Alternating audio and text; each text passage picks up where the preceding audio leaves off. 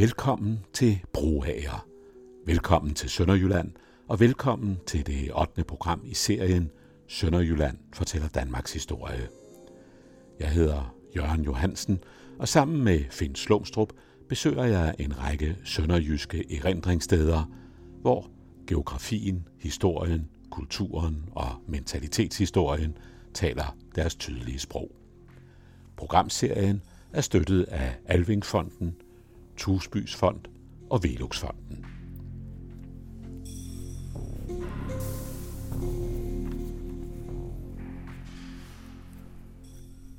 Finn Slumstrup, vi er gået ind i Broager Kirke og har sat os på en bænk lige over for en af de mest imponerende Sankt Jørgens figurer. Jeg tror, jeg har set det i en dansk kirke. Det har du ret i. Man får et mindre chok, når man ser den. Men vi er altså nu taget til Broager Land. Broager Land, det er en, en halvø, en, en, en stærkt kuperet halvø i øvrigt, der, der stikker ud, og som så har Flensborg Fjord imod syd, og Vemming op imod Dybøl mod nord.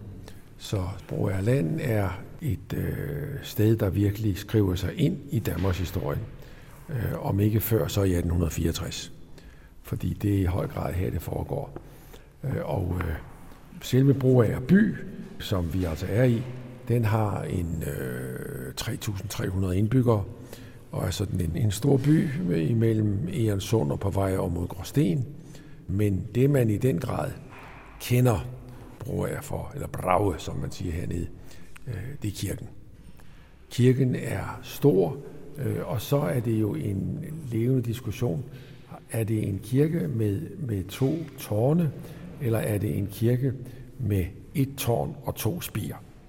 Øh, det har man diskuteret så meget, at, at, at der er en gammel folkelig overlevering, der vil vide, at kirken her i virkeligheden skylder sin oprindelse til to søstre, som var siamesiske tvillinger. Så derfor så er øh, det er altså samlet op til lænden, og, og derfra går det så ud og bliver selvstændigt det har nu nok ikke så meget med virkeligheden at gøre. Men imponerende er det, når man nærmer sig Broager Kirke. Ja. Den ligger jo virkelig og viser sig for en meget stor del af det omliggende landskab. Ja, det gør den. Den er høj og ligger, øh, og som man virkelig altså kan se den, og den kan se os i høj grad. Øh, historien med, med tårnet, og, eller de to tårne, eller hvordan det nu er, den er altså i virkeligheden sådan, at tårnet her er meget, meget bredt Øh, og da man i 1400-tallet øh, begyndte at sætte spir på kirketårnene, der var opgaven med det her meget, meget brede kirketårn, den var altså så omfattende, så man var nødt til at sætte to spir på. Øh, og det har man så gjort, og øh, det står i dag meget, meget smukt, fordi spirene blev, blev restaureret for ikke ret mange år siden, og der blev sat nogle fine øh, forgyldte cirkler ind op for oven, så det står, det står meget flot. Kirken er en, en Mariakirke, Maria-kirke, egentlig viet til Jomfru Maria, men, men det er helt klart, at i den almindelige folkelige overlevering og i brugen, der er det Sankt Jørgen, der er løbet med den, øh, og det skyldes jo altså den der virkelig meget imponerende øh, skulptur, som vi har herovre. Den er jo altså afskillige meter høj. Øh, den har ikke helt holdt sig, fordi dragen var efterhånden blevet noget medtaget af alderen, så den blev, blev skiftet ud i 1880. Men, men ellers så er figurgruppen, mener man faktisk går tilbage til 1490'erne. Så, så Sankt Jørgen har jo holdt sig fint, men dragen har altså ikke rigtig kunnet, kunnet holde til det og har måttet skiftes ud. Så er det jo en kirke, der er karakteristisk ved, at der er frilagt øh, virkelig mange kalkmalerier som, som står øh, meget smukt øh, og fortæller historier. Beretningen om Sankt Jørgen har vi faktisk også som kirkemalerier, eller malerier derovre i det sidekapel, hvor den står. Øh, og så er der også op over alderet nogle fantastisk fine øh, grupper også. Og hvis vi lægger hovedet tilbage og kigger op her, ja, så kigger vi simpelthen op til dommedag. Ja, det gør vi. En dommedag, der altså måske lidt ud over det sædvanlige også, fordi øh, man har altså øh, sådan nogle tårne, måske inspireret af kirketårnene, jeg ved det ikke. Nej. Men øh, der er i hvert fald to tårne, hvor det ene repræsenterer de fortabtes øh, endestation, Ja, og det andet er så himmeltårn. ja. Øh, Og det, det er jo lidt sjældent, at, at, øh, at djævlen er altså ikke underjordisk. Han har også sit eget tårn. Det er til med gjort gennemsigtigt, så man kan se, at det ikke er nogen fest øh, at lande der i hvert fald. Mens over i det andet tårn, hvor de, hvor de øh, frelste går op, der er der, der er der kun almindelige vinduer, fordi der kan man være sikker på, at der er fryd og gammel. Det er der. Selve historien om Sankt Jørgen er jo en af de store martyrhistorier. Vi skal helt tilbage til øh, ned til Bosporusstrædet. Det var da den romerske kejser Diocletian i 303 med dødsstraf forbød øh, kristentroen. Alle byens kirker blev brændt. Og der var så en kejserlig soldat, der nægtede at adlyde. Han blev degraderet. Kejserinden Alexander gik i forbøn for ham. Men han ville simpelthen ikke Sankt Georg afsværge sin kristentro. Og han var unægtelig svær at komme af med for den rasende kejser. Han blev efter beretningen hængt op i et træ øh, med hovedet nedad, men han modstod alt tortur og afsværgede ikke sin tro. Så gav man ham et øh, giftbæger. Det tømte han, men han døde ikke. Og til med kom der et lyn fra, over, fra oven, der splindrede det øh, marterhjul, han skulle være pin på. Så puttede man ham i en tønde. Det døde han heller ikke af. Og det sidst så blev han halshugget. Og det døde han af, men som en rigtig martyr og som en rigtig helgen, så afsværgede han ikke på noget tidspunkt sin tro. Og så voksede der altså i middelalderen og senmiddelalderen, voksede der ganske simpelt en, øh, en kult op. Og det, som, som øh, Sankt Georg først og fremmest var god til, det var at være et værn imod pest og spedalskhed. Ja, for uden for en lang række byer lå jo i middelalderen også en Sankt Jørgens gård, og det vil sige, det var så også øh, Ja. Ja. ramte, der blev Ja. placeret Det var det nemlig. Så med den kæmpemæssige figur, så er det jo ikke så underligt, at, at det her opfattes som en Sankt Jørgens kirke, selvom det egentlig er en kirke, der er, er indviet til, til Maria.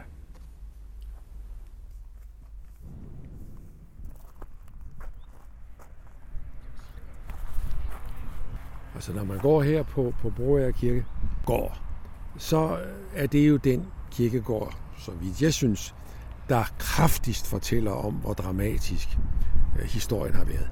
Vi, vi går jo simpelthen her imellem danske og tyske øh, soldatergrave. Her ligger grenadier Heinrich Winde fra Pravitsch, der blev såret og døde øh, i skanserne den 5. maj 1864, 23 år og en dag gammel. Og sådan fremler det med, med, med historier. Det er en, der, Der er, der er en, der falder. August Hermann Henschel, øh, der falder ved selve stormen på Dybøl den 18. april 64.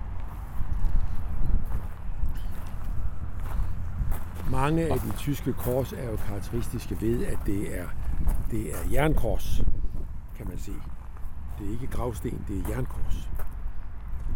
ja, og her der har vi så også en tysk grav, og lige overfor ligger Jensen. Og her bag ved os har vi så, der har vi så øh, monumentet for øh, 73 danske krigere, der faldt ved Dybøl i kampen for fædrelandet i 1864. De har så fået en, en samlet mindesten her, ikke? Ved tro ind til døden, så vil jeg give dig livets krone. Åbenbaringernes bog 2.10. Men det er i og for sig ikke den obeliskagtige sten der, eller de spredte grave, Bro er især kendt for. Men det er den mindehøj, som vi går over til nu, fordi indtil steds er de øh, faldende sønderjyder i tysk krigstjeneste i Første Verdenskrig øh, markeret så kraftigt. Men, men vi går jo her, altså på den her kirkegård, der går du simpelthen fra krig til krig. Og 1914 til 18 har her i øh, Broager fået en helt særlig mindehøj, som vi øh, går over til.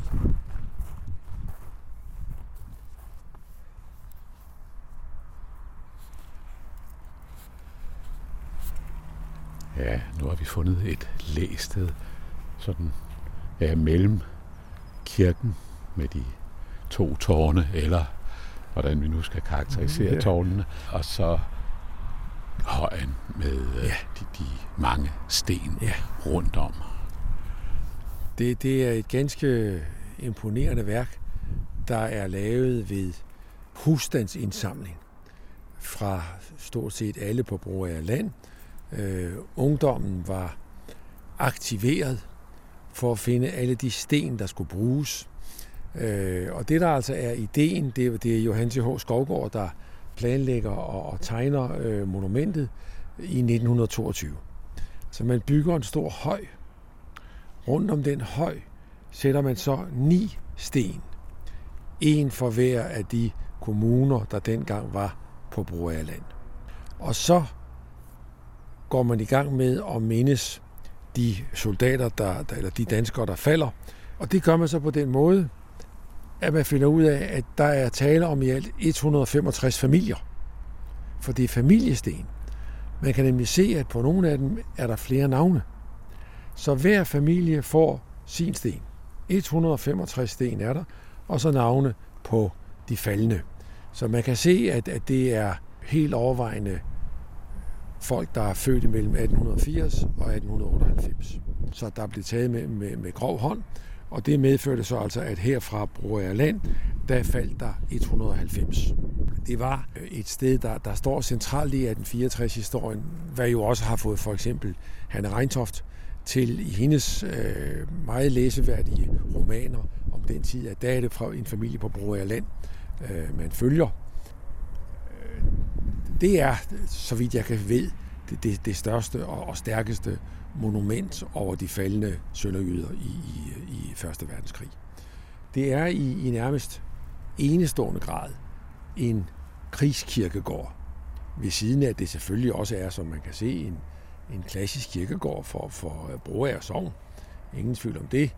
Men, men her er den meget voldsomme del af Danmarks historie, der udspillede sig lige her, den er virkelig repræsenteret. Og den var jo også voldsom, fordi det der kirketårn var jo uimodståeligt for tyskerne, så de brugte det jo som udkigspost. Da de stansede her ved Broagerland og startede bombardementet af Dybøl. Fordi det vi lærte i skolen var jo, at, at tyskerne lå på den ene side af et vand øh, og skød over på Dybøl, og de danske kanoner kunne ikke række den anden vej.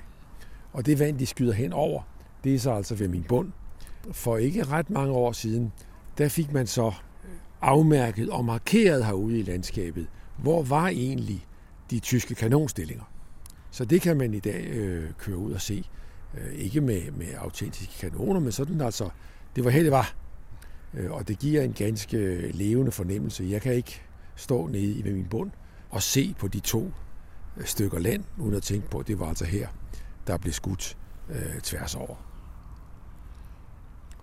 Og krigergravene, ja, det er jo så selvfølgelig en meget stærk og meget øh, voldsomt talende del af kirkegården her i Broager. Men der er også andre elementer, der melder sig ind, om jeg så må sige, den samme historie, når man sådan går rundt og kigger på, på gravene her. Ja, og, og, og, og den, den fortæller jo netop, i hvor høj grad det altså var to, ikke sandt? Der er for eksempel et stort kors over seks eller syv tyske soldater, der dør under stormen på Dybøl. Og der står jo, at de døde heltedøden. Øh, og, og, og hver side har altså haft mulighed for at, at skildre historien. Og øh, derfor er det her også et godt sted til at illustrere, hvor dyb kløften har været, og hvor meget der i dag trods alt er opnået ved fælles arbejde for at nå frem i, jo især efter 1955, til en fælles forståelse. Det, der har været karakteristisk øh, i de senere år, og i høj grad var det også op til markeringerne for to år siden, for 150 år for Dybøl, øh, det er jo netop, at jamen, hvis der er noget, dansk og tysk hernede har til fælles, så er det jo lige præcis den historie, at den har skilt, men begge parter går rundt med den. Øh, og derfor kan man måske i virkeligheden sige, at, at det, der binder os sammen, som det blev formuleret, det er i virkeligheden den fælles historie. Så blodig som den har været, så kan den så også inspirere. Og det i dag står jo altså øh, det dansk-tyske forhold i grænselandet her. Det er jo blevet sagt til bevidstløshed, at, at det er et eksempel til europæisk efterfølgelse. Det er et af de steder, hvor man kan dokumentere, at det kan lade sig gøre. Men det har jo krævet mange årtiers kamp. Og det man så når frem til, det er jo først efter 2. verdenskrig, hvor man når frem til, at vi er nødt til at gå ind og mødes i øjenhøjde, gensidig respekt, demokratiets spilleregler, og det er jo det, der ligger bagved København-Bonn-erklæringen og Bonn-København-erklæringen, som H.C. Hansen og øh, Konrad Adenauer underskriver i 1955. Og som jo er et dokument, det fylder ikke ret meget, men, men det er et meget værdifuldt dokument. Jeg kan huske, at Per Stig Møller sagde, da han var udenrigsminister, øh, har han fortalt, at, at der havde han samtidig københavn bonn med, fordi øh, det er faktisk en af de nuancer, Danmark virkelig har bidraget med i international politik. Det er det, er det eksempel på. Det kan lade sig gøre, at gammel fjendskab kan overvindes. Øh, men der er ingen tvivl om, at en forudsætning for, at det kunne lade sig gøre, det er, at begge parter, både tysk og dansk, bliver demokratisk forankret. Og det, at øh, så også krigens historie bliver så markant tilstedeværende her, er, er det med til at måske skygge for andre sider af historien i området? Det er der en risiko for her. Det er der ingen tvivl om, fordi her er det meget voldsomt. Men der er også en anden historie på Broager Kirkegård, og det er næsten den, jeg selv personligt holder mest af. Det er en helt særlig dansk øh, politisk skikkelse, så ham synes jeg, vi skal gå op til.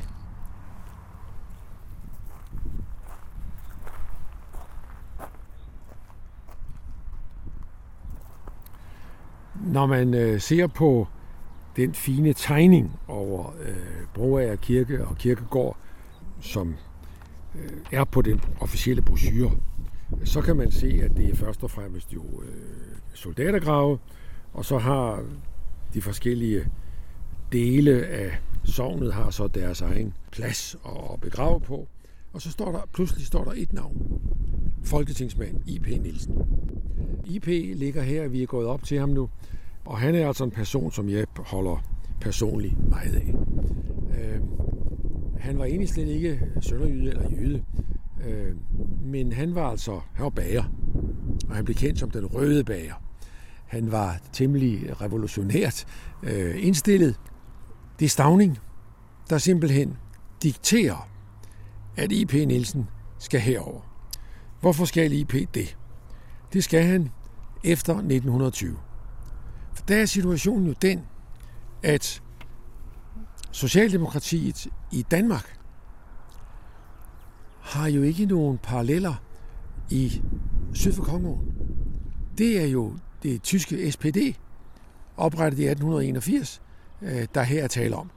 Hvordan får man sikret en fredelig og konstruktiv overgang fra det tyske socialdemokrati til det danske socialdemokrati? Det er, det er opgaven, øh, og der finder altså øh, Stavning ud af, at det er IP den rette mand til. Der er et eller andet i hans personlighed, plus den store fordel, at han taler glimrende tysk, øh, der gør, at, at han må være manden til det. IP er født i 1873, så han er altså på det tidspunkt her en, en voksen mand på nogle 40 år. Han kommer herned i Åben Rå den 18. juli 1920. Der laves der en officiel overdragelsesceremoni. I.P. Nielsen var et bemærkelsesværdigt organisatorisk talent. Så i 1920, da denne overdragelse fra det tyske til det danske socialdemokrati foregår, der er han allerede vidt kendt, også i tyske krise, som der kinderfarter. Fordi han simpelthen sætter sig i spidsen for, at udsultede tyske børn kan komme på ferieophold i Danmark. Og der bliver talt om over 30.000 tyske børn, som i perioden frem til 1924 kommer til Danmark, organiseret af IP og hans hjælpere. Så derfor er det ikke så underligt, at de tyske arbejdere, de ser faktisk med, med meget sympati på den der mand, og, og, og da der så vi får valget i 1920, der får det danske socialdemokrati et mandat. IP bliver valgt med 6.468 stemmer. Hans øh, politiske arbejde kan ses af, at sidste gang han stiller op i 1939, der får partiet 31.415 stemmer, tre mand valgt, og det er det største parti i Sønderjylland. Så han var en, en speciel skikkelse, øh, men det sociale hjælpearbejde, som han starter med de her børn, det bliver i virkeligheden på mange måder hans livsgerning. Og, og der bliver så, og det er så en helt særlig sønderjysk historie, og så er vi tilbage ved Gråsten Slot og så videre, og så videre. Da så kronprinseparet får Gråsten Slot i 35, så får IP en fuldstændig genial idé. Han tager op og besøger kronprinsessen. Ingrid falder for ham med et brag og går ind i det hjælpearbejde, som han gerne vil have lavet, som man kalder for Sønderjysk Hjælpefond. Hun går ind i det. Hun er i arbejdet lige til sin død, øh, og i dag eksisterer det stadigvæk ikke med samme omfang som dengang, men med øh, dronning Margrethe som, som, øh, som protektor. Der udvikler sig simpelthen et venskab mellem kronprins Frederik og kronprinsesse Ingrid og IP. Og en dag så fortæller, og det nu går vi så over i sønderjysk folklore, som er slet ikke til at stå for. Der fortæller så Frederik, at han er på jagt efter et sted, hvor han kan komme ud og bade. Og så siger IP Nielsen, jamen, det kan det da komme ned med mig. Øh, IP boede i et lille hus, øh, der ligger ude i noget, der hedder Dønt, neden for campingpladsen, så man kan sagtens spore, hvor var det mon henne. Der bor IP, øh, og han inviterer så Frederik og Ingrid ud og se på faciliteterne. Og Frederik får så et, et lille badehus, bygget der, som han er meget glad for, og der udvikler sig simpelthen et, et, et, et nært venskab. Og der går nogle fuldstændig utrolige historier. Det er jo på et tidspunkt, hvor der ikke er fjernsyn og så videre og så videre. Så hvordan kronprins Frederik egentlig ser ud, det ved sådan en flok sønderjyske børn jo ikke. Så, øh, og det er sikkert kong Frederik selv, der har fortalt den, at, at første gang han skal ud til IP, der stanser han nogle børn og spørger om vej, og spørger, hvor IP bor hen. Nå, skal du også ned og låne penge? For han bliver så spurgt, og, og, øh, og han tager sig der ned. Øh, og nogle tid senere, da badehuset er i orden, så kommer Frederik ned og skal ned og bruge sit badehus. Og så øh, ser han pludselig, der går en, en masse folk og arbejder på vejen. Det er jo sådan en lille bitte hulvej, jordvej. Og så, så Frederik han standser bilen og siger, hvad sker der? Jo, forstår de, siger de her arbejdere. Vi har jo hørt, at, at øh, kronprinsen har fået et badehus nede ved IP Nielsen. Og så er vi nødt til at sørge for, at den her vej den bliver lidt ordentlig. Så vender Frederik bilen, kører op til købmanden og kommer tilbage med en kasse bajer. Den slags historier vrimler det med i Sønderjylland, og det er en af forklaringerne på, at øh, kong Frederik og dronning Ingrid var så populære, som de var. Dronning Ingrid selv siger, da IP dør i 1952, at hun havde den største respekt for ham, og hun har i virkeligheden givet, tror jeg, en helt suveræn karakteristik. Han var en usleben diamant. Den røde bager, en mand af folket, han ligger lige her, 1873 til 1952. For mig er det virkelig et sted, hvor Sønderjylland også fortæller Danmarks historie.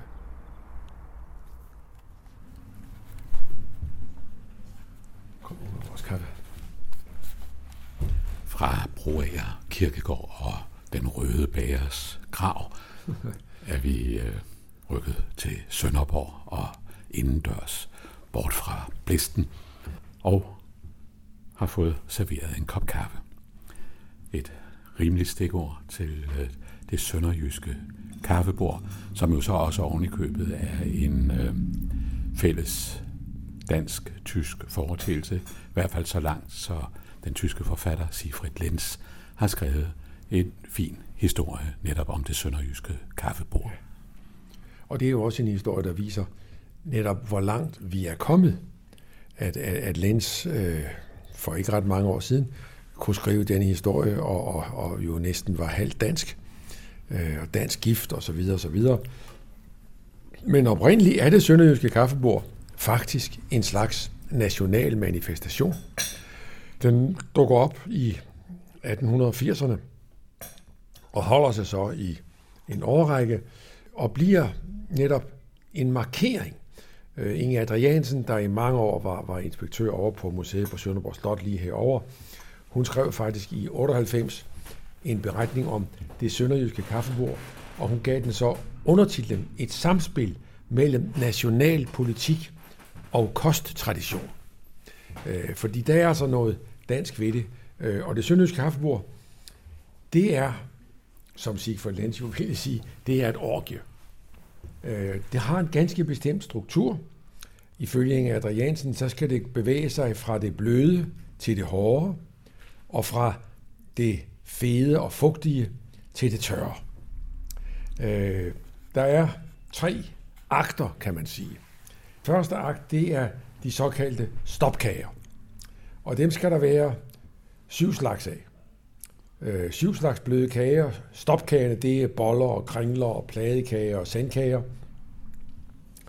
Og når man er færdig med stopkagerne, som der altså skal være syv af, så tager man fat på lavkagerne. Og dem skulle der gerne være en to-tre stykker af, og det er så ved lavkagerne, at øh, husmoren ved det sønderjyske kaffebord virkelig viste sin formåen. Og så slutter man sig af i tredje akt med mindst syv slags småkager. Så det er altså en, øh, en solid en, og der er ikke noget med at snyde og køre udenom. Så at, at man kan opleve en regulær øh, kvalme, som Lenz jo også gjorde, det øh, kan man ikke fortænke ham i. Det går så af mode, men, men efter Første verdenskrig, der tager den en tur op igen, og øh, i de senere år, de sidste 20-25 år, der har der så igen været en fornyet interesse for det sønderjyske kaffebord. Nu er der jo ikke noget som helst nationalpolitisk i det, men nu er det simpelthen interessen for egensretter, egens særpræg. I Grænseforeningen, der jo er en sammenslutning af en lang række lokale grænseforeninger, der er det sådan en, en stor succes, når en grænseforening laver en aften med sønderjysk kaffebord. Der kommer der mange mennesker. Fordi den har den der særlige tradition, øh, og egentlig den går så, at i virkeligheden er der kun én ting, der her er helt specielt sønderjysk. Og det er brødtorten, rugbrødslagkagen. Den er, så vidt man ved, specielt sønderjysk. Øh, og det kan, jeg har været til masser af møder, øh, hvor der ikke har været sønderjysk kaffebord, men hvor der siges med stor begejstring, at der er brødtorte til kaffen. Det er sådan en særlig sønderjysk affære. Ja, nu nævner du altså interessen for egensretter som en af forudsætningerne måske for den fornyede interesse, også for det sønderjyske kaffebord. Men det er ikke egensretter i øh, den udgave, som sådan moderne gastronomi måske vil øh, i hvert fald bringe lokale råvarer ind i øh, nej, nej. køkkenet på. Det er, det. Det, er, det er en anden slags ja. øh, ejens tradition. Ja, det er det. Øh, og det er altså det er, altså, sammensat af, danske og nordtyske øh, kager, og så med brødtorten som, som en særlig øh, sønderjysk øh, sag.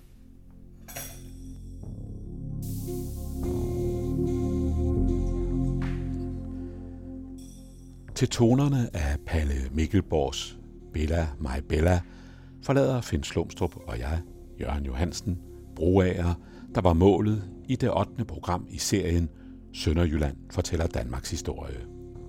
I det næste program besøger vi Christiansfeldt. Programserien er støttet af Alvingfonden, Tusbys Fond og Veluxfonden.